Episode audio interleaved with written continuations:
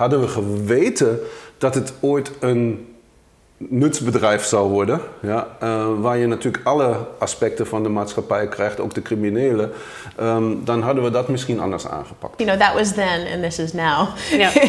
Het is heel merkwaardig om eigenlijk al je voortdurend bewaarheid te worden in allerlei twijfels die je hebt over de intenties. Het internet is een prachtige vergiet. The internet was built in a time of trust. Het is echt stuk, al vanaf het begin af aan. We hebben niet ver genoeg gedacht.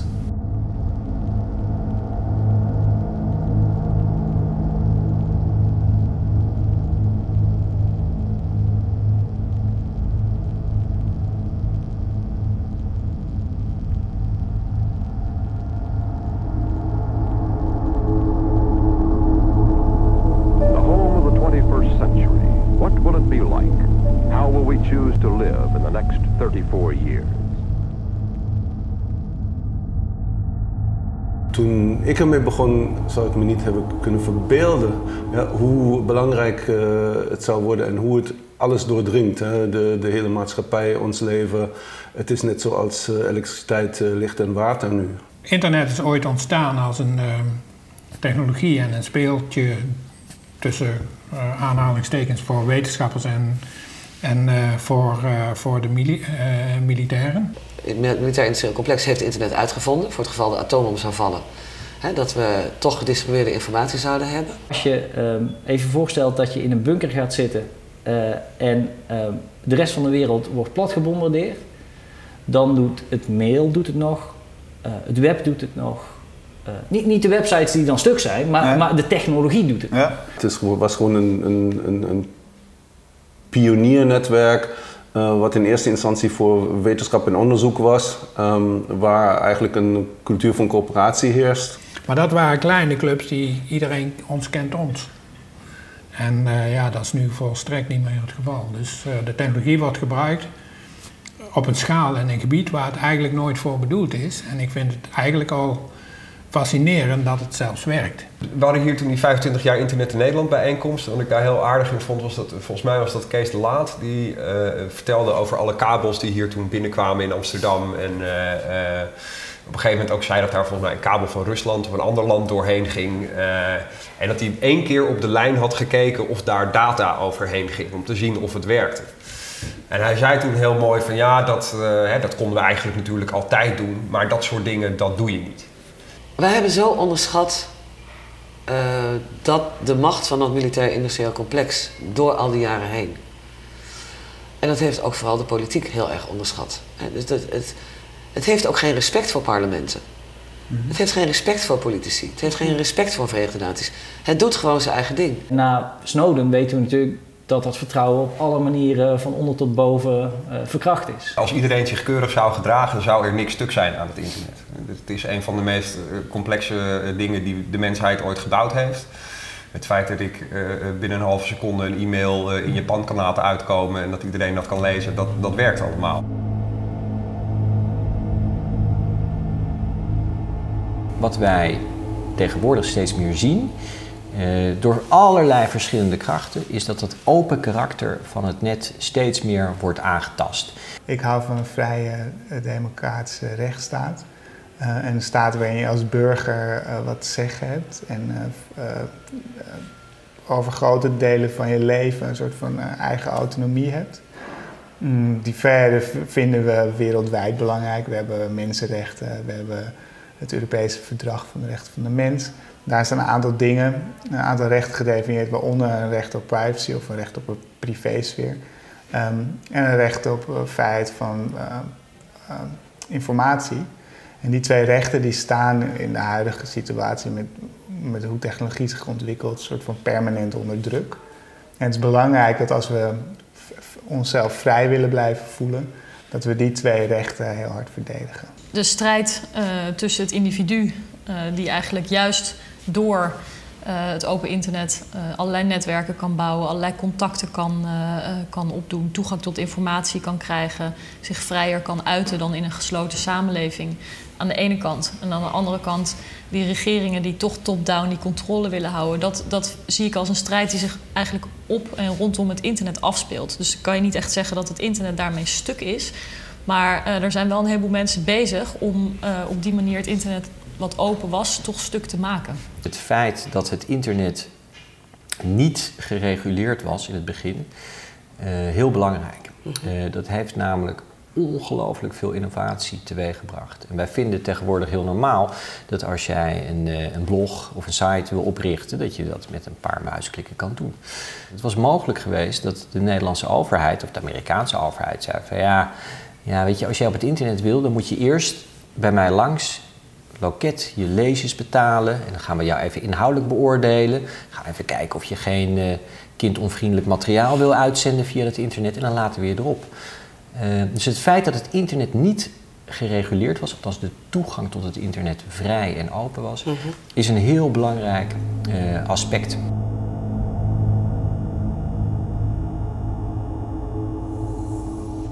In het soort van ontwerp van de use case van het internet is niet rekening gehouden met het feit dat er misschien een overheid gaat zijn die alles zou willen weten als ze dat zouden kunnen. En dat er bedrijven zijn wiens businessmodel bestaat uit, zeg maar, het verkopen van je privacy. Dus het zoveel mogelijk data verzamelen, zodat je daar zoveel mogelijk geld voor kan krijgen. In de jaren 90 zijn we eigenlijk allemaal tegelijkertijd op internet gekomen. En alle bedrijven die ons daarbij hebben geholpen, die gebruikten ongeveer dezelfde software. Voor de techneuten, de LAMP stack, Linux, Apache, MySQL en PHP. Daar zet je Wordpress sites in, daar zet je Drupal sites in. Je kan mailtjes kun je nog sturen, dus je hebt 2 mailpakketten, SendMail en PostFix, die dan werden geïnstalleerd. En dat was het. Daar konden we met z'n allen heel aardig mee beginnen. Het probleem is alleen, daar zitten we nog steeds. Laat ik zo zeggen, als je het windsurf vraagt of hij 30, 40 jaar geleden dacht dat nu 4 miljard mensen op het internet zouden zitten, dan zou hij je vierkant uitgelachen hebben. En als hij het geloofd had, dan was hij hard teruggerend naar de tekentafel en had meteen IPv6 uitgevonden in plaats van IPv4. Alle technologie die we tussendoor hebben gekregen, dat is pseudo-infrastructuur. Dat zijn bedrijven als Facebook, Google, Twitter, die een dienst verlenen die verdacht veel lijkt op infrastructuur. De decentralisatie zit best wel goed in de netwerklaag, dus in een soort van de manier waarop bits met elkaar verbonden worden, maar zit veel minder in de informatielaag. En daar zit een soort van, voor mij, een structureel probleem, dat het dus heel makkelijk is, blijkt, om op deze soort van technische infrastructuur monopolistische informatiesystemen te bouwen. En dat is een probleem wat opgelost moet worden. Alles wat er aan nieuwe technologie is gemaakt sinds de jaren 90, die van het internet is, niet van een bedrijf is, maar van het internet is, die is het niet geworden. Niks, helemaal niks. In de bezemkast bij die hostingbedrijven draait die software nog steeds, dat ronkt vrolijk door, maar je kunt er geen nieuwe dingen meer in krijgen. Dus we hebben wel eens een gedachte-experiment gedaan, wat als e-mail nou morgen zou verdwijnen? En een seconde later, bedenken we het, hebben we dezelfde software weer en zouden we het weer terug willen krijgen. Dan zouden we het niet meer op het internet krijgen. Dat is een fundamenteel falen van het internet, dat je niet meer een innovatie erin krijgt.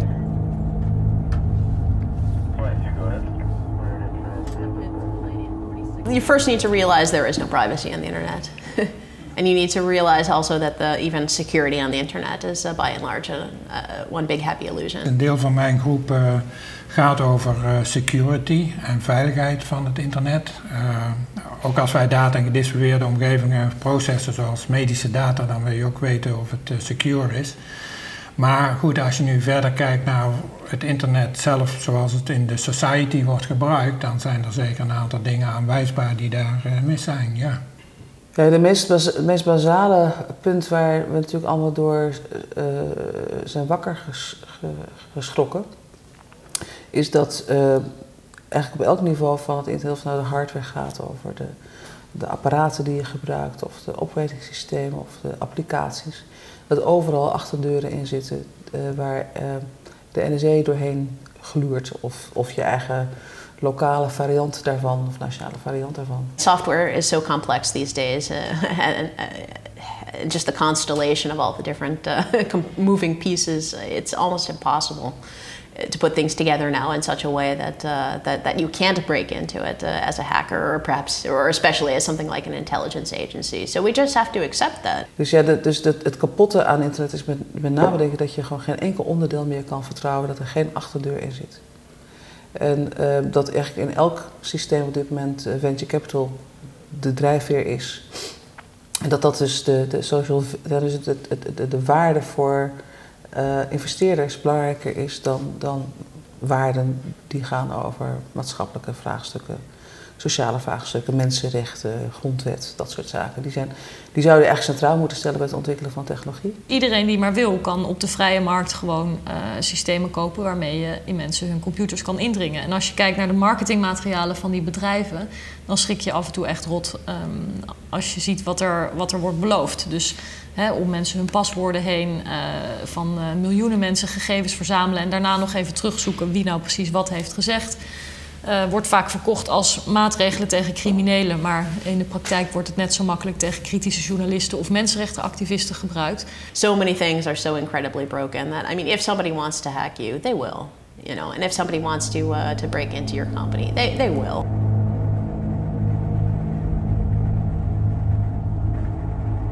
Ja, wat het stuk is dat het geen governance heeft, geen democratische governance. Het is in handen van bedrijven en intelligence services. En dat maakt het heel gevaarlijk. De NSA-onthullingen zijn natuurlijk het sprekende voorbeeld van ook een open democratie die een regering heeft en diensten heeft die ontzettend vergaande maatregelen hebben getroffen en daarmee enorme controle over mensen en over systemen hebben gegenereerd, wat heel zorgwekkend is.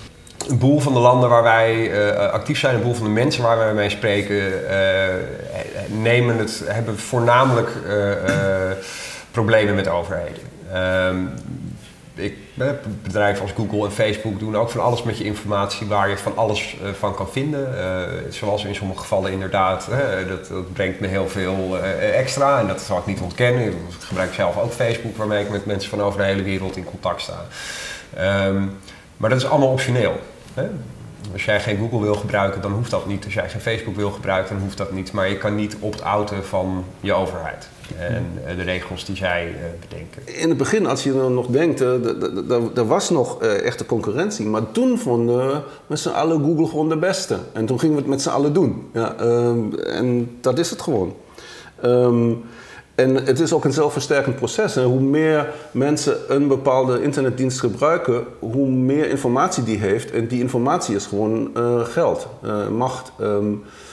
En ook hoe meer Google te weten kwam wat wij zochten, hoe beter konden ze hun dienst optimeren. En het is gewoon een zelfversterkend proces. En daar kun je weinig tegen doen eigenlijk. Centralization is a good business.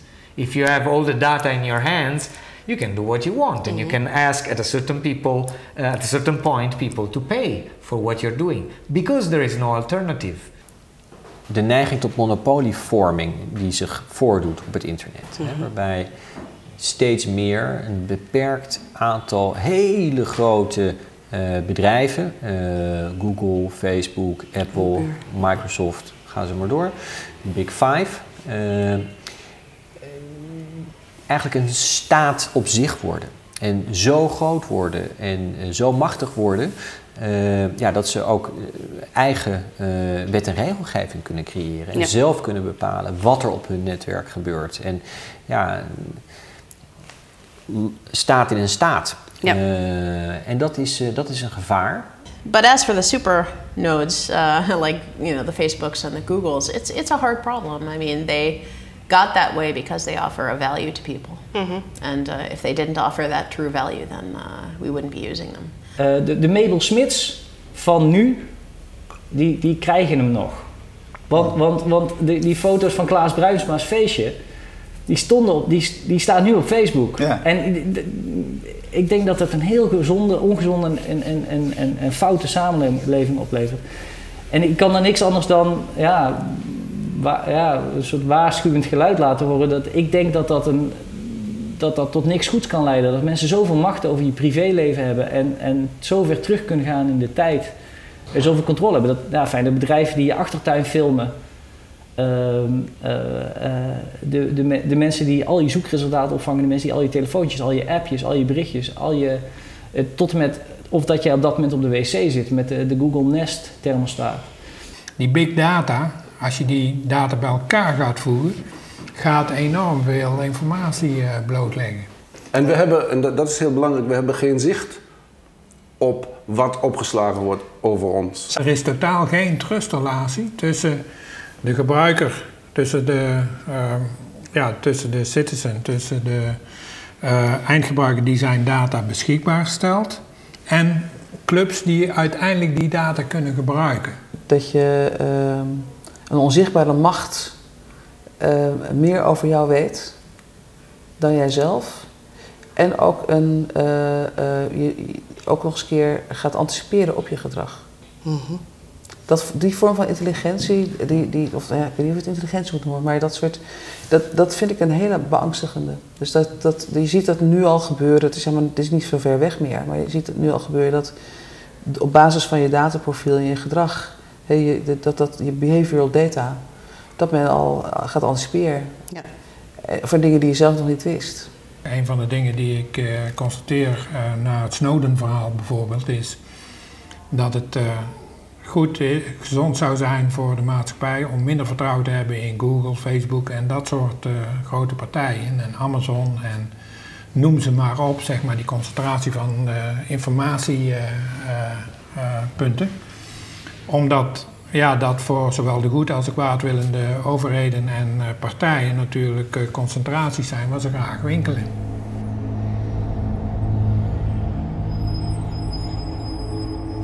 Wat ik nu meemaak, en iedereen in de maatschappij maakt het mee, je krijgt mails waarvan je niet op aan kunt dat de mails komen van degene wie in de mail staat dat die vandaan komt. Hè. Zelfs de mails van de banken en de mails van de hackers en de phishing mails die pretenderen van de banken te komen zijn tegenwoordig in zulk goed Nederlands dat je 10 keer moet kijken om te weten waar die mails vandaan komen. Het grote probleem zit er maar in dat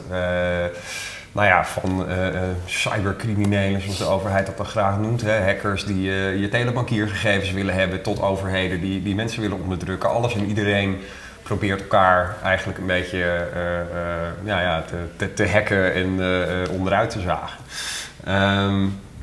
Dus daar zit een groot probleem. En een heleboel van de protocollen zijn niet veilig.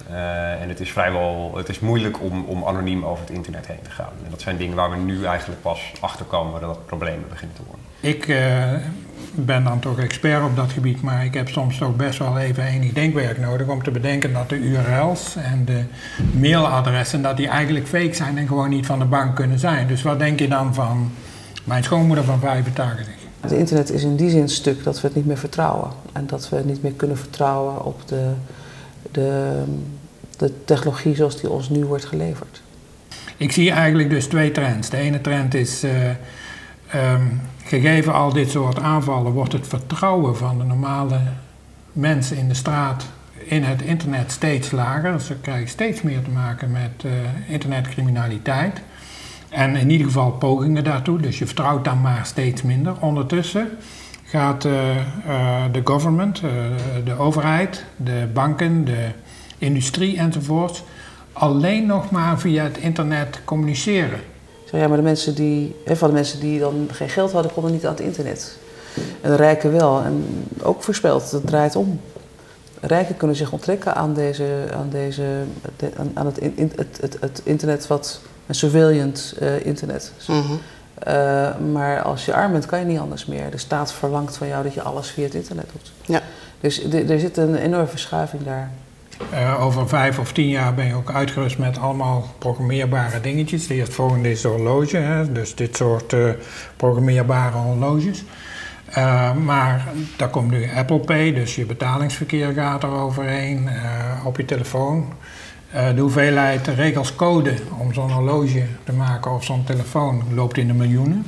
Dus de correctheid bewijzen van al dit soort programmeerbare computertjes en processortjes die zitten in een keten tussen jou als mens en laat ik zeggen, een bankmedewerker als mens ergens ver weg die jou tegenwoordig ook virtuele geld beheert. Daar zitten een hoop punten tussen en het wordt steeds moeilijker om een end-to-end vertrouwen op te bouwen, gegeven al die, al die hele keten daartussen.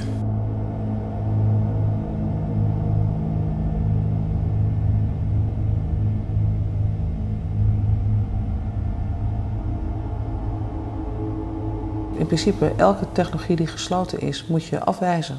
Vanuit een maatschappelijk, democratisch, politiek, moreel en ook gewoon heel pragmatisch ook. Mm-hmm. Ik zie wel wat in een soort van slow-tech-beweging,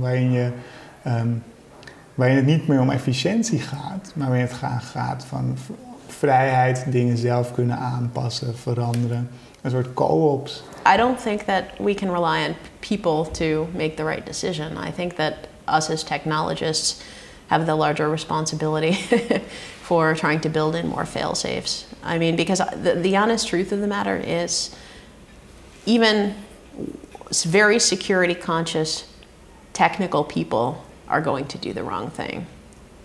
I mean, also within my company, we've also done things like spear phishing demonstrations with some of our customers. And our customers are very savvy, technically educated, security-aware people. Mm-hmm. And guess what? We sent the phishing emails, they click. You know, and also other people, other security professionals that I know have also gotten their own machines compromised. So, I mean, really the question is, if the security professionals can't get it right, how do we think that everybody else is going to get it right? We need to start thinking of peer-to-peer more seriously. It's not just about sharing MP3s online. It's not just about torrenting your favorite TV shows. It's an architecture that can ensure transparency and neutrality. We can't rely on centralized architectures anymore. Kill the giants is toch wel een beetje het ideaal, want ik geloof dat de groei van die hele grote bedrijven, dat die niet te stoppen is door nog grotere bedrijven te maken, maar gewoon juist voor een heleboel kleine, onafhankelijke, gezonde, autonome, zelfontwikkelende ondernemingen. Ik denk dat het belangrijkste wat er nu zou moeten gebeuren, en dan spreek ik misschien iets meer vanuit mijn technische achtergrond, maar dat is dat er op technisch niveau dingen worden opgelost. Dus dat er meer gebruik gemaakt gaat worden van encryptie, dat er standaard meer anonimisering in de netwerken plaatsvindt. Je hebt wereldwijd heb je dus ongeveer 100.000 hostingbedrijven. En die gebruiken eigenlijk allemaal dezelfde software. Maar allemaal 20 jaar oud. En wat wij willen doen is hun verouderde stack vervangen door een nieuwe stack. Gewoon zeggen, hier, dit kan alles. We zorgen ervoor dat het gegarandeerd is. We zorgen ervoor dat er support op zit en je mag het voor niks gebruiken. Dus vervang je oude, laat jezelf niet langer marginaliseren. Waarom zou jij chat niet gewoon onder je eigen domeinnaam kunnen draaien? Of waarom zou ik met Facebook of LinkedIn moeten inloggen op een website als ik gewoon mijn eigen mailadres ergens kan inloggen? En dan dus niet hoef te rapporteren aan een Amerikaanse onderneming die dat gelijk monetiseert waar ik met wie contact heb. Maar ik denk dat de politiek daar, naar mijn mening, een rol in heeft te spelen. We hebben eigenlijk op alles een keurmerk. Mijn auto moet ieder 2 jaar APK gekeurd worden. Ik kan geen keukenmachine kopen zonder dat daar, weet ik veel, wat voor tests op zijn uitgevoerd. Ja, en software is eigenlijk iets waarvan we zeggen, ja, als het vlek is als een mandje, dan is het vlek als een mandje. En. I don't think the IAVD themselves would allow somebody to put a black box in their network, you know. I mean, and I've heard indirectly from other people that they actually also insist upon open source, because so they can also actually audit, what's going into their network. And I mean, sorry, but if open source is the only thing that's good enough for the IAVD, then shouldn't open source also be the only thing that's good enough for you? Yeah. Die transparantie. Dat moet echt heel fundamenteel anders. We kunnen niet... Een mooi voorbeeld is zeg maar de bevoegdheden van de opsporingsdiensten. De opsporingsdiensten lopen permanent te zeggen, wij hebben meer bevoegdheden nodig. We kunnen het niet met de huidige bevoegdheden rondkrijgen. En het is een business case die we denk ik allemaal wel zouden willen hebben. Hè? Als inlichtingendienst krijg je geld van de overheid. Vervolgens zeg jij aan het eind van het jaar, we hebben een heleboel aanslagen voorkomen. En dan zeg je, hoeveel dan? En dan zeg je, dat kan ik niet zeggen, want dan zou ik operationele dingen prijsgeven. Maar ik heb eigenlijk volgend jaar nog meer geld nodig. En ja, als het misgaat, dan is dat eigenlijk alleen maar een teken dat je ook nog meer geld nodig hebt. En als het goed gaat, dan is het goed. Maar, dus het is een hele lastige situatie om daarvan te zeggen van nou, toon nou maar aan dat het niet werkt. Of toon nou maar aan dat het niet noodzakelijk is. Want omdat we de cijfers niet hebben, kunnen we dat soort debatten niet voeren. Maar als je dan geen transparantie wil geven als overheid over hoe je het doet, waarom je het doet, hoe vaak je het doet, dan vind ik dat je die discussie niet op een heldere manier kunt voeren.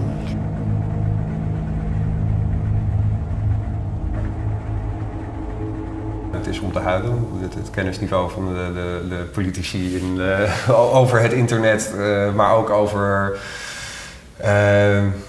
techniek op zich en hoe dat gebruikt wordt, waarvoor het gebruikt wordt.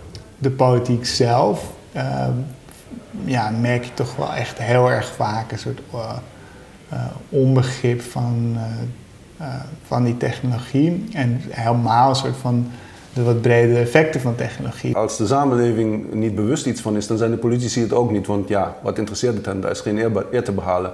En nog meer, des te meer omdat het moeilijke problemen zijn. Hè? Als er een easy oplossing is, dan doen we dat wel. Krijgen we credit voor, prima. Maar als het moeilijk is, dan moet er wel druk komen vanuit de maatschappij. De enige die vragen permanent stelt is de Piratenpartij. Mm-hmm. Andere partijen zijn of te klein en hebben dus geen mensen die zich hier vrij kunnen maken. Die kiezen andere thema's om zich op te profileren.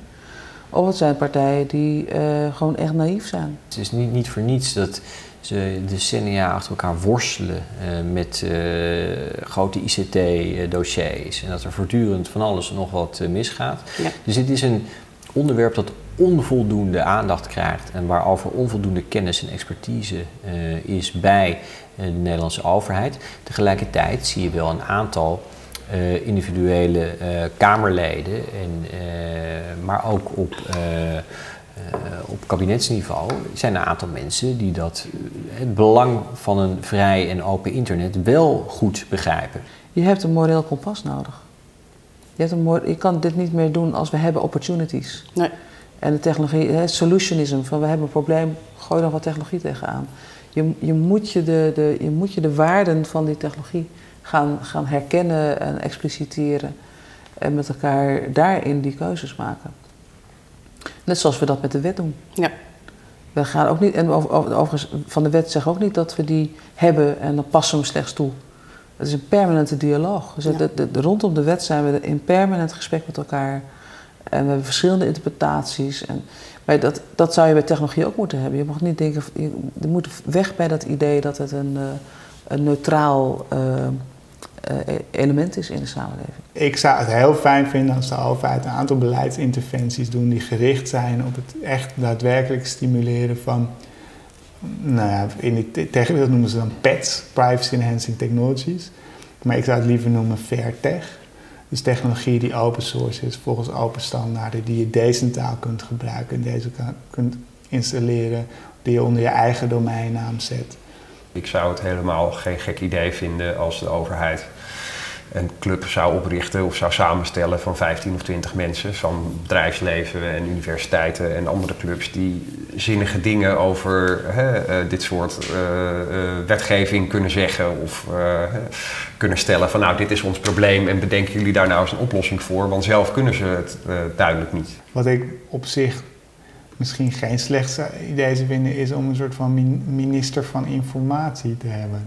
Dat, alleen al in een soort van de intentie die daaruit zou voorspreken. Het gaat om dat het individu ook beschermd moet kunnen worden tegen machtsmisbruik van de staat, tegen machtsmisbruik van bedrijven. Dat je checks en balances hebt. Dus dat er niet één partij heel veel macht heeft zonder dat daar controlerende macht tegenover staat.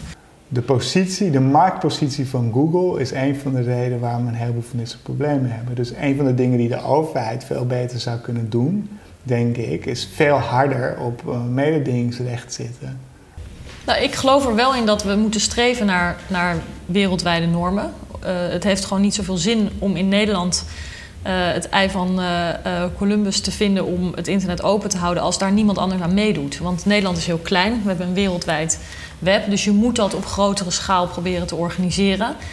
Je moet ook bedrijven meenemen en ervoor zorgen dat zij ook het idee hebben dat het in hun belang is om het internet open te houden. Het feit dat Europa Google regelmatig aanpakt, hè, we hebben net in Nederland het College Bescherming Persoonsgegevens, heeft Google op de vingers getikt, dat heeft wereldwijd effecten. Ja. En zo'n uitspraak over the right to be forgotten, ik vind dat overigens een verschrikkelijke uitspraak, maar dat terzijde. Maar die uitspraak die heeft gevolgen, niet alleen voor Europa, maar voor Google wereldwijd. Ja. En het zet gedachten in gang en Larry Page die misschien zegt van nou, misschien is het eigenlijk helemaal niet zo'n gek idee. En moeten we het ook elders introduceren. Dus dat kan wel.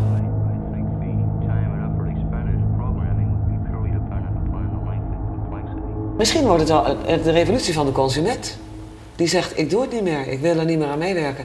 Ik koop geen iPhone meer die iedereen, waardoor ik overal word afgeluisterd en word meegekeken.